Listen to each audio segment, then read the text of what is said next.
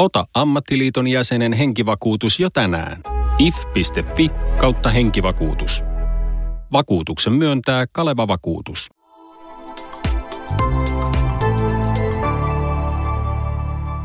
Asennemedia.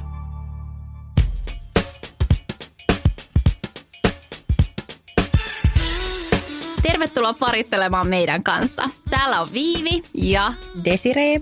Ja me puhutaan tässä podissa seksistä, parisuhteesta ja kaikesta maan ja taivaan välillä.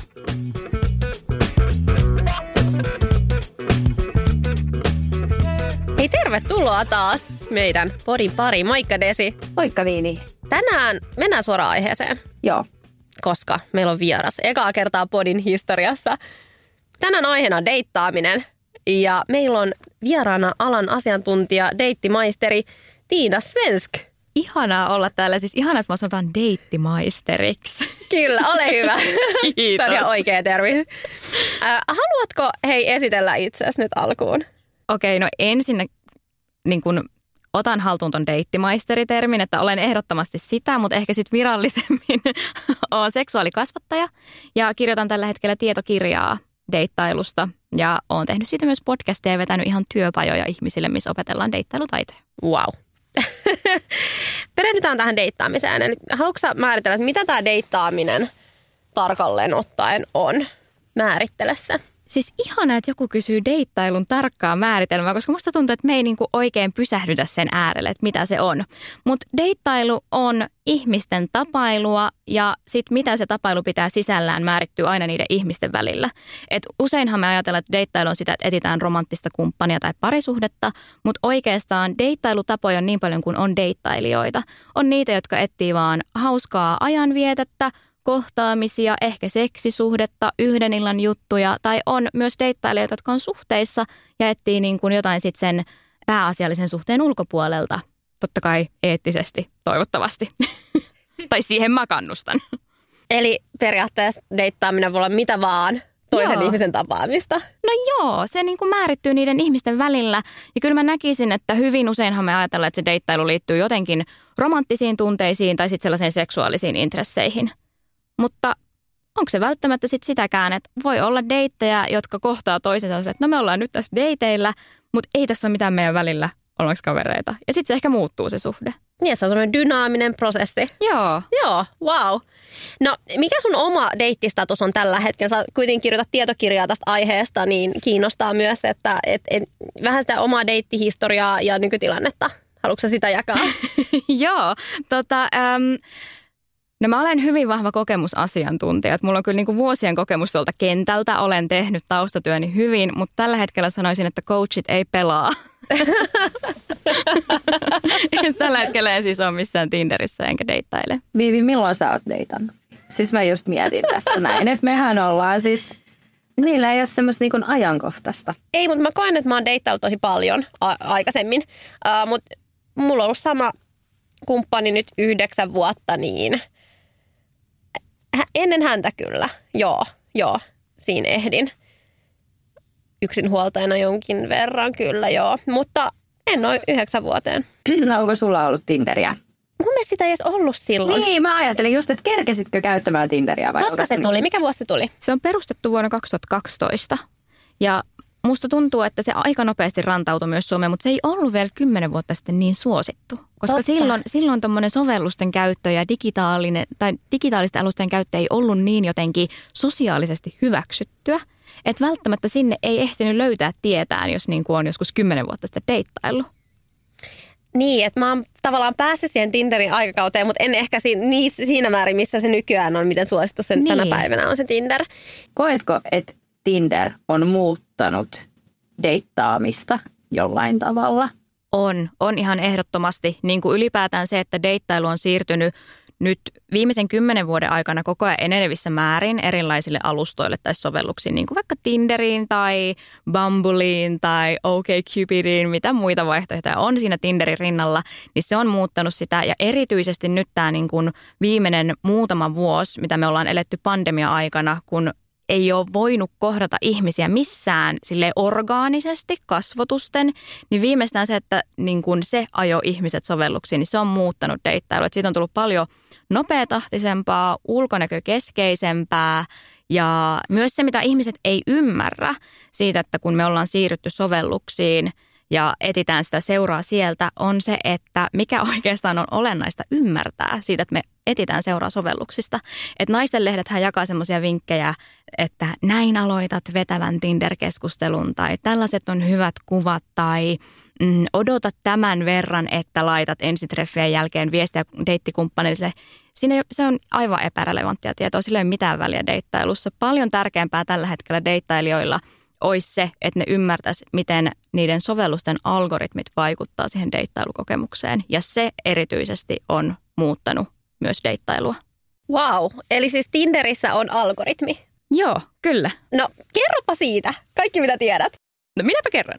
Siis kun ää, Tinderin hän tarkoitus ei ole auttaa meitä löytämään meidän elämämme rakkautta koska se on sovellus ja se on business ja bisneksen ensisijainen tavoite on tuottaa voittoa sen osakkeen omistajille. Jolloin Tinder haluaa, että me koukututaan siihen sovellukseen ja käytetään sitä mahdollisimman paljon, jotta se saa louhittua meistä sitä dataa, kun me käytetään sitä sovellusta, jota se voi myydä sitten kolmansille osapuolille. Ensinnäkin mun mielestä se on todella huolestuttavaa, että ihmiset ei pysähdy ajattelemaan että kuinka paljon ne antaa yksityisyydestään, kun ne on tai liikkuu näillä alustoilla. Ja sitten toinen on se, että Tinder ei ole millään tavalla tasa-arvoinen paikka deittailijoille, koska sä et suinkaan näe siellä kaikkia Tinder-käyttäjiä, vaan se sovellus antaa sun profiilille sellaisen Tinder-arvosanan, että kuinka arvokas sun profiili on sille sovellukselle. Kuinka todennäköisesti se esimerkiksi koukuttaa muita käyttäjiä käyttämästä sovellusta enemmän. Ja se määrittyy sen mukaan, että miten sua vaipataan oikealle tai vasemmalle siellä sovelluksessa. Että jos vaikka mä käytän itteeni esimerkkinä, että mä oon ollut Tinderissä kaksikymppisenä, mä oon ollut semmoinen menevä simpsakka liikunnan ohjaaja ja joogaopettaja siinä kohtaa elämää ja niin kuin solahtanut sellaisiin ää, länsimaisiin kauneusihanteisiin, niin totta kai mä vaipattu oikealle paljon enemmän, jolloin se kokemus on ollut mulle, että no täällähän on maailma auki. Sitten mä oon ollut Tinderissä 25-vuotiaana ja mä oon ollut feministi seksuaalikasvattaja, joka on silleen, että haluaa lähteä vaeltaa ja mulla on koira. Niin se ei niin kuin välttämättä istu kaikille, mikä on siis ok. Mä tiedän, että mä en ole kaikkien kuppi teetä niin sanotusti, mutta niin sittenhän mä oon laskenut paljon, mun profiilin arvosana on laskenut, koska mua on swipattu vasemmalle. Ja sanotaan, että mä oon vaikka viimeksi kun mä olin Tinderissä, niin mun arvosana olisi ollut viisi. Niin mä en suinkaan näe kaikkia käyttäjiä, vaan mä näen ne muut vitoset. Ja jos tätä ei tiedosta, niin me ajatellaan, että se mitä mä näen Tinderissä kertoo jotain totuutta siitä, mitä on, de- mitä on deittailu, mitä on ihmisten kohtaaminen, minkälaisia mä hain miehiä, että minkälaisia miehet on, minkälaisia naiset on aika hurjaa, että tämmöinen sovellus sun puolesta päättää sen tarjonnan Joo. ikään kuin. Joo. Ö, no miten, lähtisikö huijaamaan tätä algoritmia jollain tavalla vai, vai kannattaako olla rehellinen? No toi onkin se kysymys ja mun mielestä toi on semmoinen kiinnostava aika kinkkinen ja eettinenkin kysymys, mitä mä tällä hetkellä itse pohdin, kun mä just kirjoitan tästä asiasta mun kirjaan, että miten sitten käyttäytyä noilla alustoilla. Että jos sä tiedät, että se on algoritmipohjaista ja koska ne algoritmit on jonkun määrittämiä. Ne on sen sovelluksen kehittäjien määrittämiä. Tinderinhän on luonut niin kuin tämmöinen, oliko neljän amerikkalaiskundin joukko, jolloin se algoritmi viestii siitä, mitä he pitää hyvänä ja arvokkaana – ja niin kuin, että mitä ne ajattelee rakkaudesta, deittailusta ja eri sukupuolista, niin haluatko sä vahvistaa sitä sun omalla käytöksellä? Jaksatko sä välittää näin isosta rakenteellisesta asiasta? Että se on mun tosi kiinnostava kysymys. Ehkä se on hyvä huomioida, mutta mm, se on myös mun mielestä semmoinen aika suuri etuoikeus, jos sen voi huomioida. Että mullahan on vaikka se etuoikeus, että mä voin tehdä kivan ja simpsakan profiilin ja sit mun arvosana ehkä nousee. Mutta kaikilla ei välttämättä ole sitä mahdollisuutta, jos miettii vaikka sukupuolivähemmistöjä tai ää, suhdemuodoissa vähemmistöjä. Että mä oon kuullut tosi paljon sitä, että jos on etenkin naiset, jotka on polyamorisia, niin ne saattaa tulla Tinderissä jopa estetyiksi siksi, koska miehet kokee ne niin provosoivana siellä – että se on, niin kuin, se on tosi hurjaa mun mielestä. Ja mun mielestä toi on tosi kiinnostava kysymys, mihin mulla ei ole antaa sellaista valmista, absoluuttista vastausta. Mutta kyllä mä sanoisin, että se on hyvä sisäistä, että mikä kaikki siihen vaikuttaa. Että se, mitä sä näet Tinderissä, ei ole totuus. Ja nyt kun mä oon räntänyt tästä niin kuin Tinderin ongelmallisuudesta, niin toisaalta mä haluan tuoda myös sen näkökulman, että joillekinhan se on ainoa paikka, missä etsiä sitä seuraa. Että voi olla vaikka sellainen tilanne, että ei uskalla tai halua lähestyä ihmisiä livenä tai että se ei ole mahdollista, niin sehän on myös mahdollistanut sen, että me nähdään toisaalta myös laajempi otanta ihmisiä. Ja myös semmoinen tosi kiinnostava tieto, mikä nyt on tullut viime aikoina näistä koronavuosista, on se, mikä ehkä tuo tähän lohtua, on, että ää, kun korona tuli, niin jokaisesta ihmiskohtaamisestahan tuli meille riski. Et me otettiin aina se riski, että me joko tartutetaan sitä tautia eteenpäin tai kuollaan tai mitä ikinä, niin tällainen niin kuin kollektiivinen kuoleman pelko vaikutti deittailijoihin itse asiassa tutkijoiden mukaan silleen, että ne alkoi miettimään paljon tarkemmin sitä, että mitä ne haluaa deittailulta. Ja ne alkoi viestimään siitä myös enemmän, jolloin tuli parempia deittejä. Ja se niin kuin on osaltaan vähentänyt viimeisen parin vuoden aikana sitä ulkonäkökeskeisyyttä, mikä meillä on isossa kuvassa ollut jo viime, viimeiset kymmenen vuotta aika valloillaan. Et se on mun mielestä tosi kiinnostavaa, miten sitten lopulta, vaikka siellä on se algoritmi, joka niin kuin ohjailee ja vaikuttaa – niin ihmiset määrittää ne kohtaamiset toistensa välillä. Eli silleen meillä on valta. Toi on mielenkiintoinen ajatus, että ei ole pakko mennä istumaan sinne kahvilaan perseelle ja keskustelemaan niin työhaastatteluun, vaan että voi vaikka mennä sitten vaikka kiipeilemään kävelylle tai mikä nyt on, on omien mieltymysten mukaista vapaa-ajan toimintaa ja viestiä siitä siellä kanavalla. Joo, kyllä mä näen ton, että näin on varmasti tapahtunut.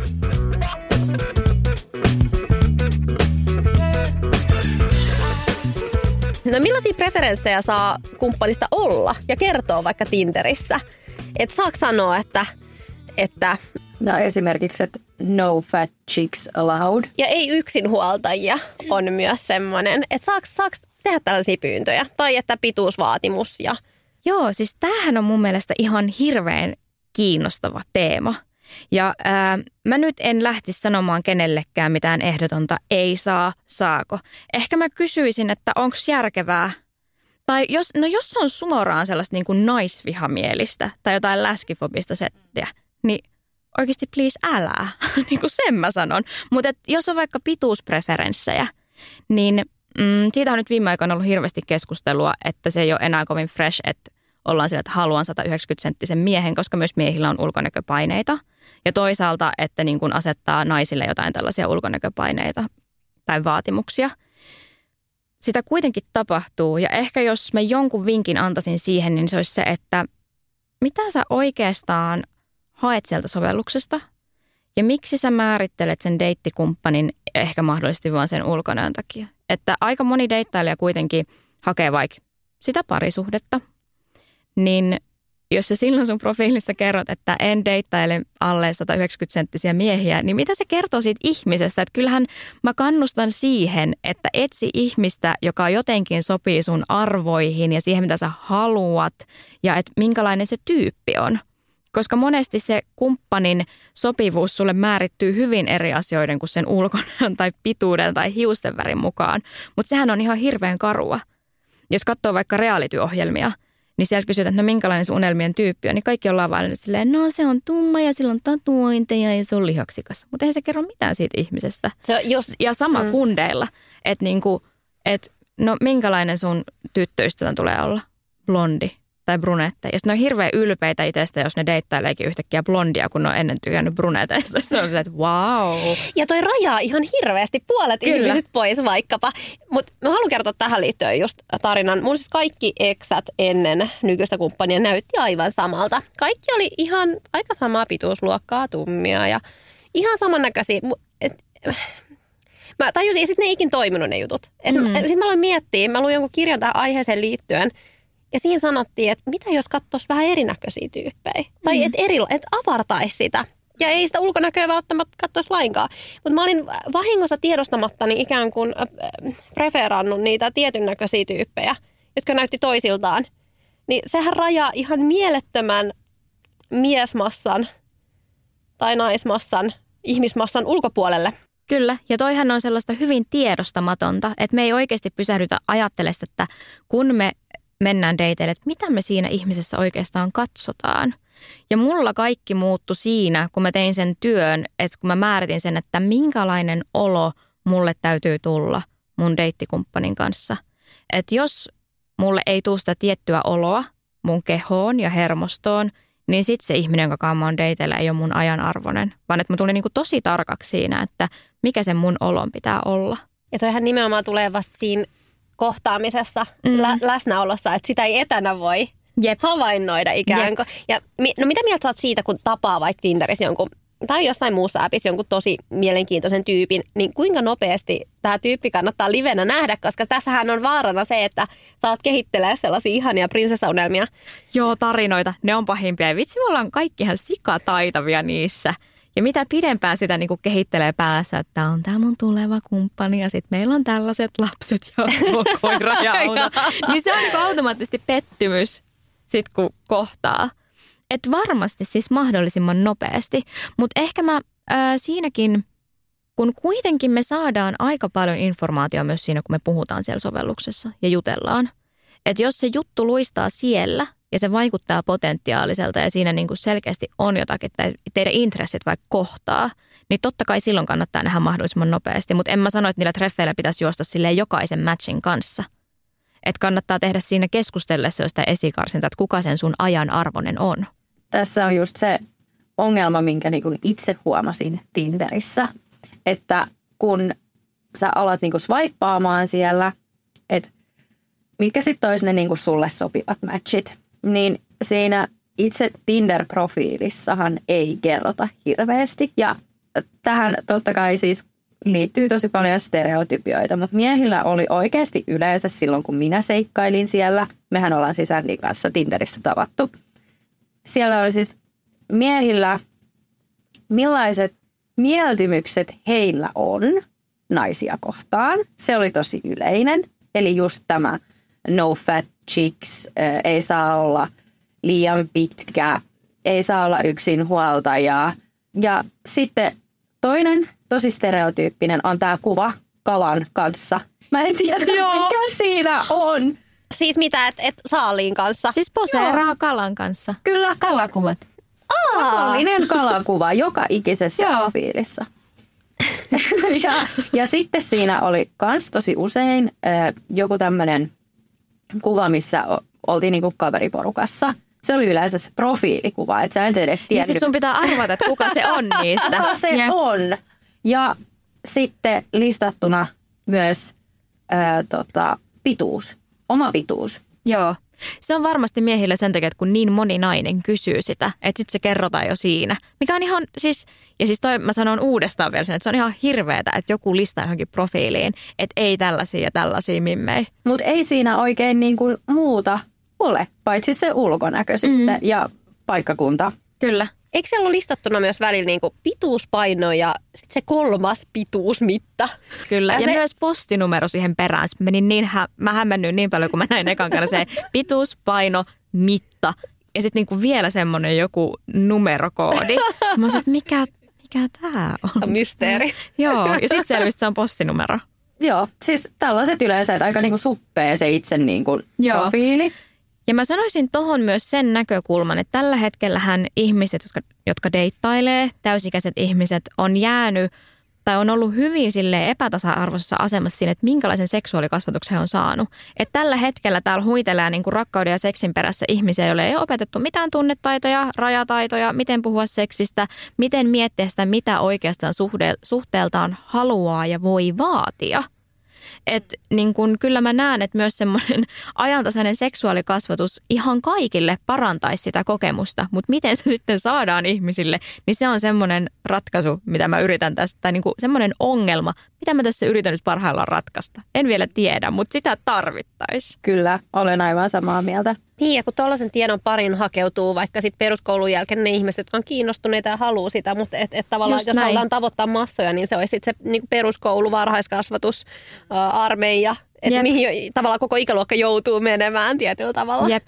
Ja sitten ja sit myös aikuisena just se, että sinne tiedon pariin hakeutuu ne niin kuin meidän kaltaiset aikuiset, joita se aihe kiinnostaa, jotka ehkä kaipaa sit vähiten tavallaan sitä tietoa, kun sitä jo on. Ja sitten ne, jotka kaipaisi sitä todella kipeästi, ei uskalla tai voi tai edes tajua, että kannattaisi.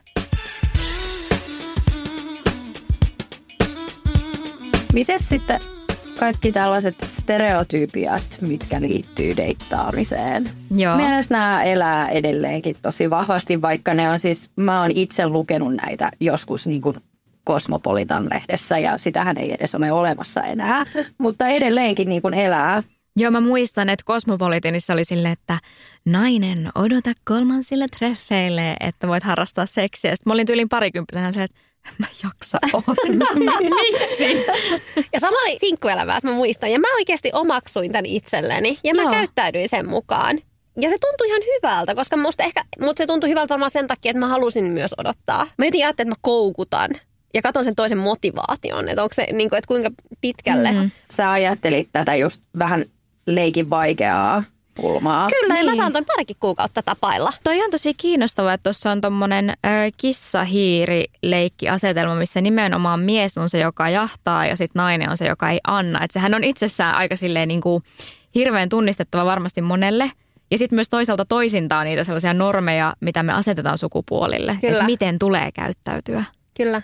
Toimiiko tämä asetelma toisinpäin myös? Koska mä koen itse, että varsinkin silloin kun mä deittailin just ennen kuin tapasin Andin, niin mä olin kyllä se saalistaja. Mä jotenkin yritin tietyllä tavalla just unohtaa kaikki noi stereotypiset, niin kuin ei saa laittaa viestiä, ei saa antaa pillua, ei saa sitä, ei saa tätä, tiedät sä. Ja ajattelin enemmän silleen, että, että mä uskon, että niinku deittaaminen olisi helpompi, jos ajattelis kuin mies jotenkin. Mm. Mulla oli semmoinen niinku asenne, että mä haluan olla se, tiedät sä, maskuliininen tietyllä tavalla, joka päättää, että, että kenelle mä lähden puhumaan baarissa esimerkiksi. Mutta toihan on mun mielestä hirveän ihana ää, ajatus, koska monesti musta tuntuu, että semmoinen ei voimaantunut olo voi tulla siitä, että ajattelet että on jotenkin olosuhteiden armoilla. Että sehän voi olla hirveän ihanaa, että ottaa sen tilanteen haltuun ja lähtee niitä niin kuin Hmm. deittejä kohti ja ehdottaa ja on aloitteellinen. Ja sitten myös ajattelen, että jos se deittikumppani reagoi siihen jotenkin niin, että tämä ei ole ok tai että ei naiset saa tehdä näin tai että miesten kuuluu tehdä noin, niin sitten se deitti ei ole niinku sun ajan ja sen hyvän seksin ja mun arvoinen, että sitten niinku eteenpäin. Että kyllähän tuommoisella omalla käytöksellä voi myös rikkoa niitä. Ja musta tuntuu, että, että kun sen ottaa tolleen haltuun, niin sitten saa myös enemmän niitä merkityksellisiä tai itselle merkityksellisiä kohtaamisia Mm. ja, ja mieluisampia deittejä, kun sä kerrot, että tätä mä nyt haluan ja näin mä nyt toimin. Et meillähän on vielä ihan hirveän vahvasti semmoisia ajatuksia siitä, että että miten sen deittailun pitäisi mennä ja miten sen romantiikan tulisi roihahtaa. Että niin kuin kaikista oikein rakkaustarinahan on se, että me ollaan jossain, jossain tota, ruohonjuuren teehyllyllä ja kädet kurkottaa sitä jotain yhtä samaa teelaatua kohti ja sitten katseet kohtaa ja sitten se alkaa siitä jotenkin kohtalonomaisesti. Ja sillehän vastakohta on sitten se, että nainen, yleensä nainen on jotenkin tavoitteellisesti, että, että mä itse haluan tätä, mä haen tätä ja nyt mä meen niin kuin sitä kohti. Että sitähän pidetään jotenkin ei romanttisena ja sitten vähemmän arvokkaana. Vaikka se romantiikkahan sitten lopulta, että alkoi se sitten sieltä niinku ruohonjuuresta tai sitten sieltä Tinderistä, niin ainahan se syttyy sitten niinku niiden kahden tai useamman ihmisen välillä. Mm. Koska tämä on varmaan se kysymys, mitä varsinkin nuoret naiset eniten Mm. ehkä pohtii. Että missä vaiheessa on sitten niinku ok harrastaa seksiä. Silloin kun haluaa ja kaikki on siihen suostuvaisia. Mies ei karkaa.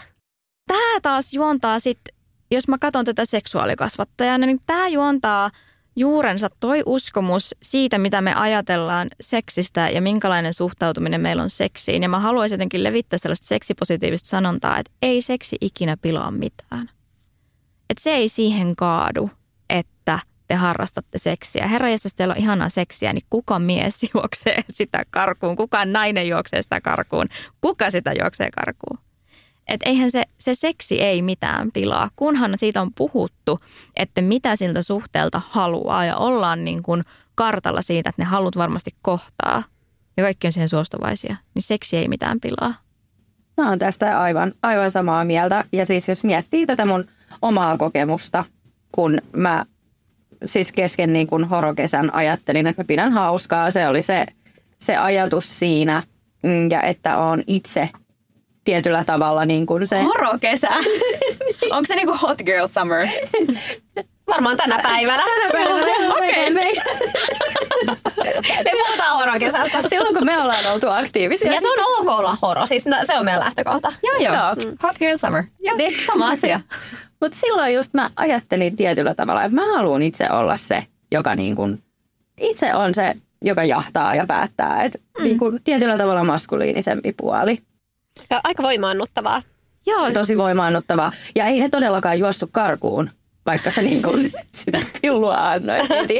Et, et ainakin niin kuin mun kokemusten perusteella, niin sillä ei oikeasti ole yhtään mitään väliä, että vaaditko, että se mies vie sut syömään ja oikeasti niin kuin järkkää sen, sen deitin sulle ja käyttää siihen ihan hirveästi aikaa ja rahaa ja efforttia.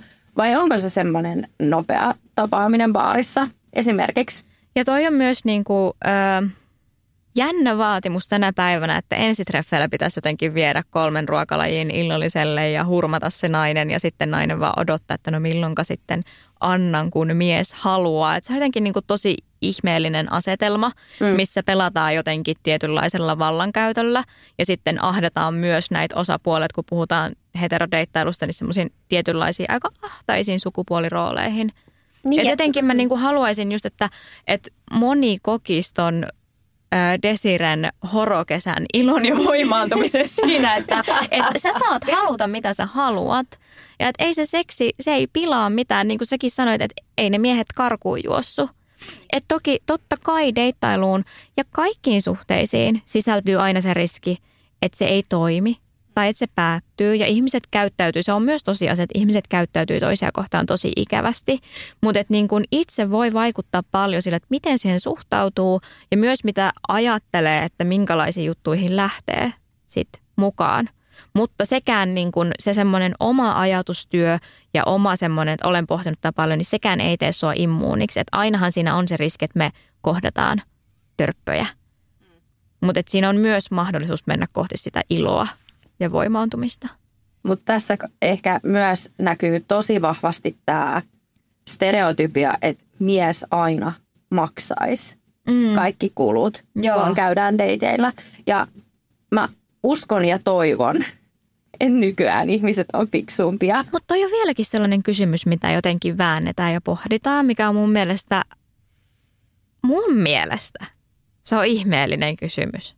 Että niinku, totta kai jos ollaan ensitreffeillä, niin maksetaan puoliksi. Että eihän mä nyt oleta, että joku tuntematon ihminen maksaa mun ruuat, vaan, vaan siksi, että me ollaan päätetty kohdata. Niin. Mitä mieltä Viivi on? Mä, mä saan, siitä on nyt pitkä aika, kun itse deittailin, mutta mä, mä tykkäsin rikkoa sitä, että mä saatoin sanoa, että mä maksan. Koska Joo. mä koin, että mä en ole, vel, niin kuin, mä en ole velkaa toiselle millään Joo. tavalla. Mm. Niin, e, mä muistan, mä monta kertaa ma- maksoin Antiinkin. Antti ei kyllä tykännyt siitä, mutta niin kuin mä, eikä nykyään antaisi mun enää tehdä sitä, mutta et, et tavallaan, peri, hän on perinteinen mies, mutta, mutta tota, mut, mä tykkäsin siitä. Se oli tosi hauska tapa yllättää se toinen, kun se olettamusarvo silloin kivikaudella oli, että, että mies maksaa, niin sitä oli kiva kyllä Ja rikkoa. on se ehkä vieläkin osittain. Jotenkin mä ainakin koen, että mä oon kuullut tota pohtimista just. Mutta onhan se, ja siis onhan se myös ihanaa, jos joku mies tarjoaa ja maksaa ja siitäkin saa nauttia. Et en mä niinku sano, että siitä ei saisi nauttia. Mä itekin nautin siitä, kun mun kumppani vie mun, mut ulos ja niinku tarjoaa mulle jonkun illallisen. Mutta sitten toisaalta mä vien sen myös aina välillä ulos Mm. teatteriin ja tarjoan sen illan. Tämä oli ehkä just deittaamisessa vaikeaa, koska mullakin oli toi, että haluan niin kuin näyttää, että mä en oo se neitsyt nuori nainen tai silleen niin kuin, ketä viedään ulos syömään ja sitten mies maksaa kaiken, vaan mä halusin ottaa sen vallan itselleni ja olla se, joka maksaa ainakin puolet. Mutta se, siis miehet ei aina välttämättä siitä tykännyt.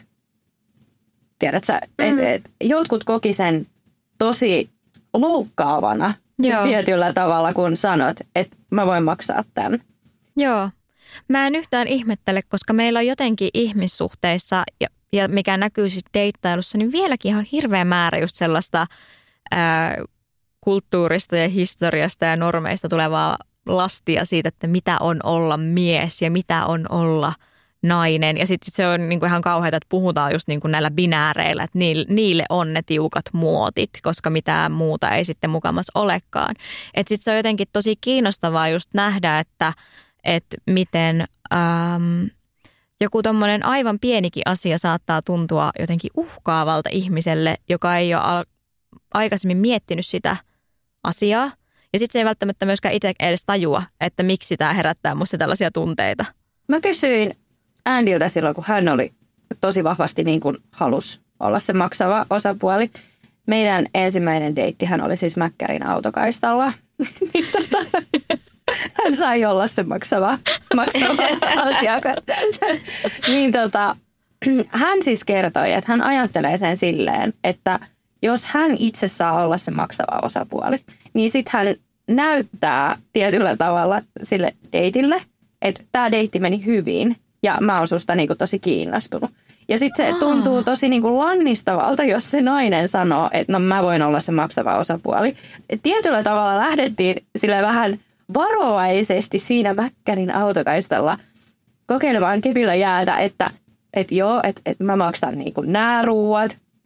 Ja sitten mä vastasin, että okei, että mä voin sitten niinku seuraavalla kerralla. Toi on mun mielestä hirveän ihanaa, että puhuitte ton auki, koska tommosiin asioihin, mitä tehdään, niin niihin liittyy valtavasti just tuollaisia merkityksiä. Että se ei ole vaan se maksettu lasku, vaan sitten siihen liittyy just jotain, että että tämä on viesti siitä, että nämä on mennyt hyvin tai... Joo, ja just kun deittaamiseen myös liittyy niin paljon stereotypioita, niin jos näistä asioista ei oikeasti puhuta, niin saatetaan saada ihan väärä kuva. Et meillähän oli siis, eh, kun nähtiin ensimmäistä kertaa livenä, et se ei varsinaisesti ollut meidän eka deitti, vaan se oli sitten siellä Mäkkärin autokaistalla, mutta silloin oltiin eh, meidän tuttava pariskunnan luona. Käytiin niinku siellä kahvilla.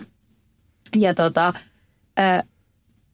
Andy ei millään tavalla näyttänyt, että olisi halunnut tulla vaikka mun luo yöksi tai kutsunut minut niin kuin hänen luokseen, joten mä olin silleen, että häntä ei varmaan niin kuin kiinnostanut. Että ei, tämä ei nyt mennyt niin kuin seksiin saakka, niin se varmaan sitten niin kuin floppas. Ja sitten Andy taas ajatteli, että ei viitti ehdottaa mitään, koska ei halua antaa väärää kuvaa. Että hän haluaa oikeasti, niin kuin, että meillä on se tapailuvaihe siinä ensin hän ei niinku halua mokata tätä millään, että hän ehdottaisi seksiä. Ja toi on just ihana, kun sä sanoit, että noista pitää puhua, koska sitä, totahan me tehdään ihan valtavasti deittaillessa. Että sanotaan, että no mä haluan vaan tämmöisen normaalin parisuhteen. Ja sitten toinen, että no mäkin haluan vaan tällaisen normaalin parisuhteen. Ja sitten se tarkoittaa aivan eri asioita, se normaali parisuhde kahdellekin eri ihmiselle. Että se on hirveän ihanaa, jos alusta asti sinne deittaillessa – kehittää jo sellaista avointa keskusteluyhteyttä, jotta sitten ei tule sellaisia väärinkäsityksiä. Mm. Mähän sitten kysyin, että tota, kun Andy ehdotti, että nähdäänkö uudestaan, niin mä sanoin ihan suoraan, että ai jaa, että mä luulen, että niinku, kun seksi ei kiinnostanut. Että mä en kuule susta mitään. Ja sitten Andy oli silleen, että joo, että kyllä se kiinnostaa, niin mehän sovittiin. Sitten, siis kun mulla oli semmoinen, niin että mä haluan ehdottomasti, että se seksi niin kuin luistaa. Että se pitää niin. hoitaa alta pois heti alkuun, koska muuten siitä tulee semmoinen, niin kuin, siihen kehittyy niin paljon paineita ja kaikkea. Et, et, joo. joo. Niin meillä oli ihan sovittu, että mäkkärin autokaista ja sitten pannaan. Okei, okay, wow. Mäkkisafkan jälkeen. niin, et sit mä, Aika kova. Sit, joo, ei autossa. Siis oliko se etukäteen sovittuna? Oli etukäteen sovittuna. Wow. Et tää pitää nyt testata niinku kuntoon. Annillähän oli ihan hirveät paineet sen se on kertonut nyt siitä myöhemmin. Mä en tajunnut, että sille tulee. Tiedätkö, että mä ajattelin, että, että meillä on semmoinen niin kiva deittiohjelma, tiedät, että se on suunniteltuna, että molemmat tietää, että mistä on, on kyse ja mitä tapahtuu. Mulle se oli semmoinen, että aiku kiva, tiedät että nyt ei tarvitse stressata, koska mä tiedän tasan tarkkaan, että mitä me, tapahtuu. Me mennään sinne mäkkäriin, mä oon jo miettinyt valmiiksi, että mitä mä otan sieltä, mitä mä tilaan. Sitten mennään tänne, sitten harrastetaan seksiä ja sitten sit niinku katsotaan, että mistä se menee. Ja nythän me ollaan naimisissa ja on niin toinen lapsi tulossa ja, ja näin. Et, kyllä mä siis mä koen, että et myös tämmöiset niin kuin, aika erilaiset deitit. ja, ja just, että se ohjelmanumero, että se on niin kuin Mäkkärin autokaista, niin, niin sekin saattaa olla oikeasti tosi kiva. Tehän käytte nyt Andy Huntin kanssa usein somen perusteella ainakin. On, se on ihanaa, varsinkin äh, kun lapsi nukkuu iltaunet meidän nuorin, niin me mentiin Joo. ajelulle ja hän saattoi nukkua autossa ja käytiin samalla sitten Mäkkikaistan kautta ja sitten mentiin jonnekin äh, esim. Espoossa on paljon sat- satamia, niin satamaan kattelee merta ja syötiin, niin lapsi nukkuu koko ajan siellä tyytyväisenä autossa. Mutta et, et se oli, ne oli kyllä ne oli tärkeitä hetkiä. E, mun ja Antin eka, me ollaan siis tapailtu kaksi kertaa ja kolmannella kerralla alettiin vasta kunnolla seurustella. Et meillä on ollut aika, aika tämmöinen kivikkoinen alku tietyllä tavalla. Ja, siis kolmannella tapaamisella päätitte, että ei kun, äh, to, ei kun me tapailtiin eka kerralla kuukaus, eka niinku sarja. Okay. Sitten välissä mä sain kaksi lasta toisen miehen kanssa. Ja sitten me tapailtiin uudestaan toisen kerran. Siitäkään ei tullut mitään. Ää, ja sitten vasta sitten kolmannella rundilla se oli se niin kuin viimeinen. Wow. Et meillä, on, mut, meillä ei ole perinteinen tämä suhdehistoria. Se on niin tosi raskas. Siihen sisältyy paljon vaikeita tunteita, kun on saanut lapsia toisen miehen kanssa siinä välissä. Siinä on joutunut käsittelemään tosi paljon asioita. Kyllä. Äh, mutta se meidän eka tapailukerta, mä olin just eronnut pitkästä suhteesta, olin sinkku ja nautin siitä sinkkuudesta. Tapasin Antin yökerhossa ja Antti tuli, mä hymyilin Antille, Antti tuli juttelemaan ja sitten sit mä annoin Antille mun puhelinnumeron ja sitten me mentiin ihan leffaan. Mä sanoin silloin, että ei, että mä en halua treffeille, että mennään vaan elokuviin. Sitten mä olin vähän semmoinen räsyritvan näköinen. Mä muistan, mulla oli semmoinen pipo ja verkkarit ja en mä, en mä ollut yhtään panostanut ja Antti oli ihan tyylikkäänä vastassa ja näin, mutta se oli se meidän eka. Mutta et silloin mä pihtasin kyllä seksiä. Tai ekoil treffeillä ne venähti, että mentiin leffaan, sen jälkeen mentiin vielä ää, sellaisen kapakkaa istuu ja sitten mä, sit mä ajattelin, että mennään vielä yökerhoon jatkaa. Tai että et ne kuin venähti ne treffit, ne oli tosi hyvät ensitreffit. Ää, elokuva-aika, leffa, sun ei tarvi, siis sanotaanko, että siinä on semmoinen ehkä kahvitalainen leffaa lyhyesti, mutta se ei, siihen ei sisältynyt mitään. Se ei ollut niinku työhaastattelu, että mennään leffaan ja tavallaan keskitytään elokuvaan ja siinä voi samalla vähän havainnoida toista. Jotkut ää, deitti tällaiset coachit saattaisi neuvoa, että ne leffat ei ole ehkä hyvä paikka, kun siellä niinku puhut toiselle. Mutta jos se on toiminut sulle. No en mä tiedä toimiko, mutta lopputulos on ihan hyvä. Mutta mut siis, niin, äh, mä pihtasin seksiä seksiä kyllä niin kuin siinä kuitenkin, vaikka olin innoissani, koska mä ajattelin, että nyt mm. mä koukutan tämän kaverin ja pihtaan. Viivi, toi on hassu ajatus. Niin on, mut mä olin, mä olin 20-vuotias, mä olin niin. tosi nuori silloin. Mä ymmärrän, mistä Joo. se tulee. Mä meinasin just kanssa sanoa, että mä luulen, että kun sä oot ollut niin paljon nuorempi, mä käyttäydyin Jep. ihan samalla tavalla silloin, kun mä olin nuorempi. Joo. Mutta sitten, kun pääsin deittimarkkinoille 24-vuotiaana ja sä oot ehkä enemmän miettinyt feminismiä ja Joo. miksi tätä niin kuin, niin sähän meet sinne niin kuin ihan hirveänä rivoritvana, tiedät sä. Ja mä ajattelin enemmän silleen, että mä koukutaan sillä mun pillulla. Aa. Mm, se oli se strategia. Mutta olette molemmat niinku koukuttamassa jollain tavalla näitä ihmisiä. Tota. Tämä on just ehkä kans yksi tosi kyseenalainen juttu, jos miettii niinku deittaamista. Että kun puhutaan deittaamisesta, varsinkin näissä Kosmon lehdissä sun muuta, niin tosi usein se perustuu siihen, että sä saat niinku listan vinkkejä, miten sun kuuluu käyttäytyä, mm. miltä sun kuuluu näyttää, mm. listaa sääntöjä. Eli sä periaatteessa niin kun et saa olla oma itsesi, Joo. vaan ja... se perustuu siihen, että sä feikkaat ja sit jollain tavalla sä nimenomaan just koukutat sen mies, niin kuin huijaat sen miehen suhteeseen Joo. sun kanssa. Joo, ja sehän ne vinkit on nimenomaan just sellaiset, että miten sä manipuloit toista ihmistä ja miten sä koukutat sen toisen ihmisen. Ja sitten se on niin hauskaa, että, että jos katsoo ihan tilastoja ja sitä on tutkittu, että esimerkiksi miehet hyötyy parisuhteesta enemmän mitä naiset. Mm. Mutta sitten se on jotenkin käännetty sille, että naiset olisi niitä, jotka nimenomaan haluaa koukuttaa ja huijata sen miehen mm. siihen suhteeseen. Että se jotenkin tosi nurinkurista, minkälaisia malleja mm. ja ohjeita meillä on, koska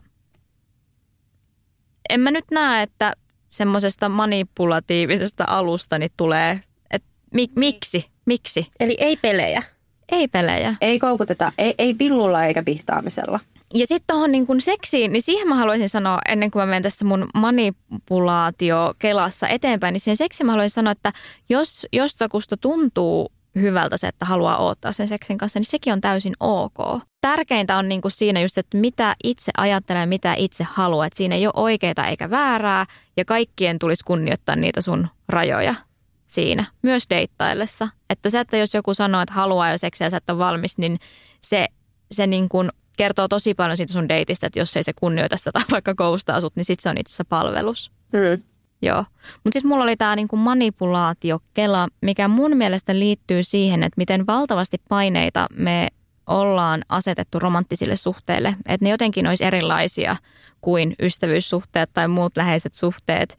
Että se tuntuisi jotenkin hullulta, jos me neuvottaisiin, että saat ystäviä sillä, että et ole oma itsesi ja esitä tällaista ja tällaista tyyppiä. Tai että mene työhaastatteluun ja esitä esitä tietynlaista ihmistä. Okei, no kyllä työhaastattelussa kannattaa ehkä vähän skarpata. Mutta et niin kun, et siihen romanttiseen suhteeseen liittyy meillä ihan hirveästi sellaista, että se on kaikista korkein ja arvokkain ja että se saavutetaan jotenkin eri tavalla kuin muut merkitykselliset suhteet meidän elämässä. Ja se on sellainen, mitä kannattaa pohtia, että miksi ja mistä tämä tulee ja onko oikeasti näin. Vai voisinko mä olla vaan oma itseni ja luottaa siihen, että sitten kun se löytyy se joku tyyppi, mitä sen kanssa sitten haluaakaan, niin sille, että mä riitän ihan tällaisena. Hmm.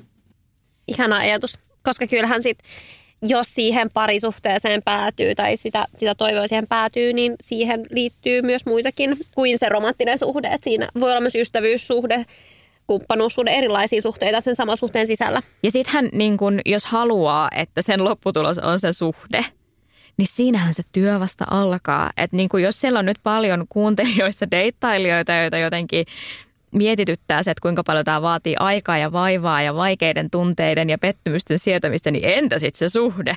Että siinähän ne panokset vasta kovenee, kun se rakkaus tulee peliin. Että sitähän ihmisten väliset kohtaamiset on, sitä ihmisten väliset suhteet on. Niihin liittyy myös vaikeita asioita. Mä haluan tarttua näihin vaikeisiin asioihin, koska mä koin deittaamisen aikoinaan aika raskaana henkisesti. Ja, ja se on ihanaa ja kamalaa samaan aikaan. Niin on. Ja, ja, ja nyt on ollut pinnaltaan koustaaminen, mikä on, jotenkin liittyy myös tähän Tinder-aikakauteen vahvasti. Niin mitä mieltä sä oot näistä, että miten voi niinku vähentää sitä stressiä, mikä, mikä liittyy deittailuun? Tämä on mun mielestä vaikein kysymys, mitä multa kysytään yleensä deittailuun liittyen, koska tämä on niin iso kysymys ja ihan ensimmäisenä mun täytyy sanoa, että sitä ei täysin voi poistaa sitä, että niitä vaikeita tunteita tulee ja pettymyksiä tulee. Että se on vaan, se on osa kaikkea muutakin elämää, se on osa kaikkia muitakin suhteita ja sitä tulee elämässä vastaan. Mä lähtisin miettimään sitä sen kautta, että minkälaisen roolin se deittailu on sun elämässä saanut. Onko se ainoa ilon ja merkityksellisyyden lähde sun elämässä? Että jos sulla on semmoiset vahvat tukipilarit ja turvaverkot sun elämässä, niin silloin se isku siellä deittimarkkinoilla, joka voi toisinaan tulla vastaan, niin on ehkä helpompi ottaa vastaan, kun sä tiedät, että mitään hätää ei ole. Mutta jos se sun niin kun kaikki ilo ja sisältö tulee sieltä, niin sitten se tuntuu totta kai myös pahemmalta. Että mä lähtisin lisäämään arvoa muillekin elämäosa-alueille. Että sitä merkityksellisyyttä ja iloa saa sieltä niin kuin ystävistä, perheestä, harrastuksista, työstä, mistä ikinä – koska sitten kun sulla on ne tukipilarit pystyssä, niin sun on vaikeampi myös kestää niitä vaikeita tunteita. Ja kun sun on helpompi kestää niitä vaikeita tunteita, mitä mahdollisesti deittaillessa kohtaa. Ja sitten mä haluaisin myös sanoa sen, että ne saa sattua. Ja jos sattuu, niin saa pitää taukoa. Ja kannattaa pitää taukoa, että oo itseäsi kohtaan niin kiltti ja kohtele itseäsi niin suurella arvolla, että sä ymmärrät, että kun suhun sattuu, niin saa pitää taukoa. Ei tarvii juosta Tinder-treffeillä. Puhutaanko koustaamisesta vielä? Joo. Mitä mieltä saat siitä ja miten kannattaa toimia sen sijaan? No mä luulen, että varmaan niin kuin kaikki ihmiset, jotka tällä hetkellä deittailee, niin on joskus ghostannut ja tullut ghostatuksi. Ähm, en suosittelisi. Mun mielestä on tosi paljon kivempaa kertoa ihmiselle, että miksi nyt tästä häviää – Etenkin siis sellaiset, jotka jos on vaikka tapailu jo pidemmän aikaa tai niin kuin käynyt useimmilla treffeillä, niin silloin ainakin anna toiselle ihmiselle se selitys, että miksi sä nyt niin kuin otat tämän exitin hänen elämästään. Ja jos tulee ghostatuksi, niin siis mä sanon tämän, vaikka mun on ihan turha tässä kohtaa Jeesusta, että ei se johdu sinusta, se johtuu aina siitä ihmistä, mutta kun se ei johdu susta, että se voi johtua niin monesta eri syystä sillä to, sen toisen ihmisen elämässä, että sillä ei ole niin kommunikaatiotaitoja, sillä on jotain tärkeämpää meneillään sun elämässä, sori vaan, niin voi olla. Sillä on jotain, niin kuin, sillä ei ole voimavaroja kommunikoida sulle, eli se ei johdu susta, mutta hirveän helpostihan me etsitään niitä syitä aina itsestämme senhän voi sanoa sitten myös niin kuin sillä kivalla tavalla. Just että näin. Tässä ei nyt vaan, niin kuin, musta tuntuu, että kemiat ei oikein kohta. Joo, kannattaa olla kiva. Se niin kuin lähtökohtaisesti kantaa tosi pitkälle elämässä. Alleviivata tänne. Mutta on tosi vaikeeta. Mä oon koustannut ja mua hävettää se vieläkin tosi paljon, Joo. koska mä oon pitän, roi, roikuttanut toista. Toi, Sitten on tullut viestiä pari viikon päästä, että no mites tää nähdäänkö me vielä enää? Tai jotenkin. Ja sit, Joo. sit mä en ole siihenkään välttämättä vastannut. Ja se on jotenkin hirveän äh, tavallaan ymmärrettävää, että sehän on hirveän vaikeaa tuottaa toiselle ihmiselle tietynlainen pettymys. Ja sitten sitä voi herkästi ajatella tai alitajuisesti toimia sellaisen mallin mukaan, että jos mä nyt sanon tätä suoraan, niin mun ei tarvitse niinku kohdata sitä vaikeaa tunnetta, mikä sillä toisella herää siitä, että mä tuotan pettymyksen. Sillä, että mä sanon, että mä en nyt halua jatkaa tätä. Mutta ehkä mä sitten myös ajattelen, että jos on vaikka pari kertaa nähnyt jotain tyyppiä, niin en mä nyt niin tärkeä ole se elämässä. Tai ainakaan mun ei tulisi olla niin tärkeä se ihmisen elämässä. Että, että ehkä se elämä jatkuu tästä, vaikka se nyt hetken sattuukin. Ja sitten siinäkin, että sen voi tehdä just niin monella tavalla. Mutta kyllä se vaatii. Ja, ja etenkin, kun se deittailu on niin nopea tahtista. Ja ajatella, että no ehkä se seuraava swipeaus on se niin kuin vielä parempi. Niin sitten siihen liittyy just tällaisia lieveilmiöitä.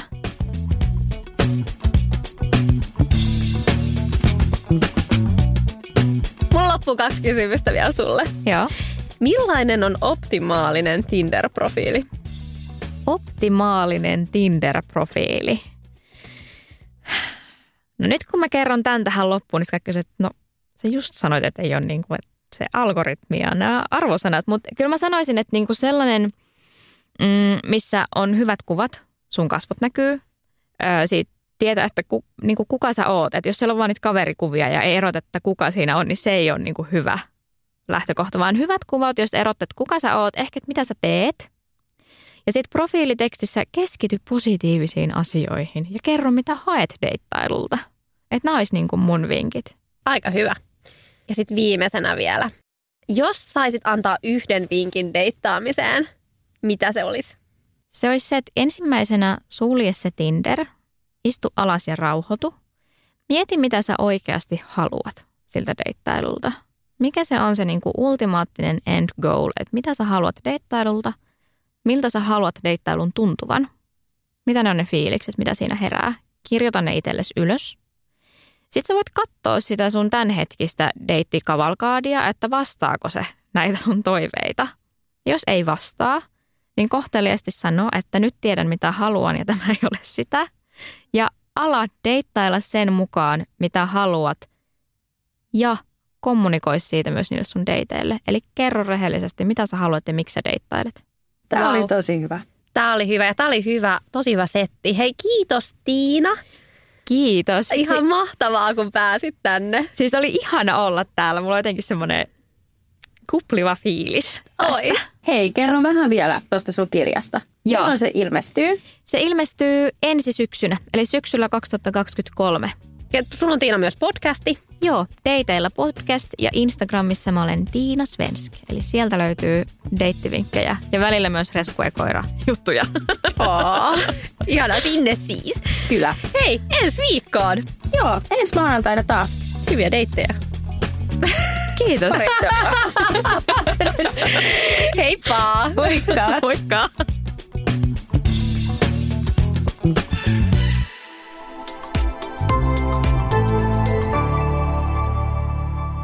Asennemedia. Laske hinta ammattiliiton jäsenen henkivakuutukselle if.fi kautta henkivakuutus.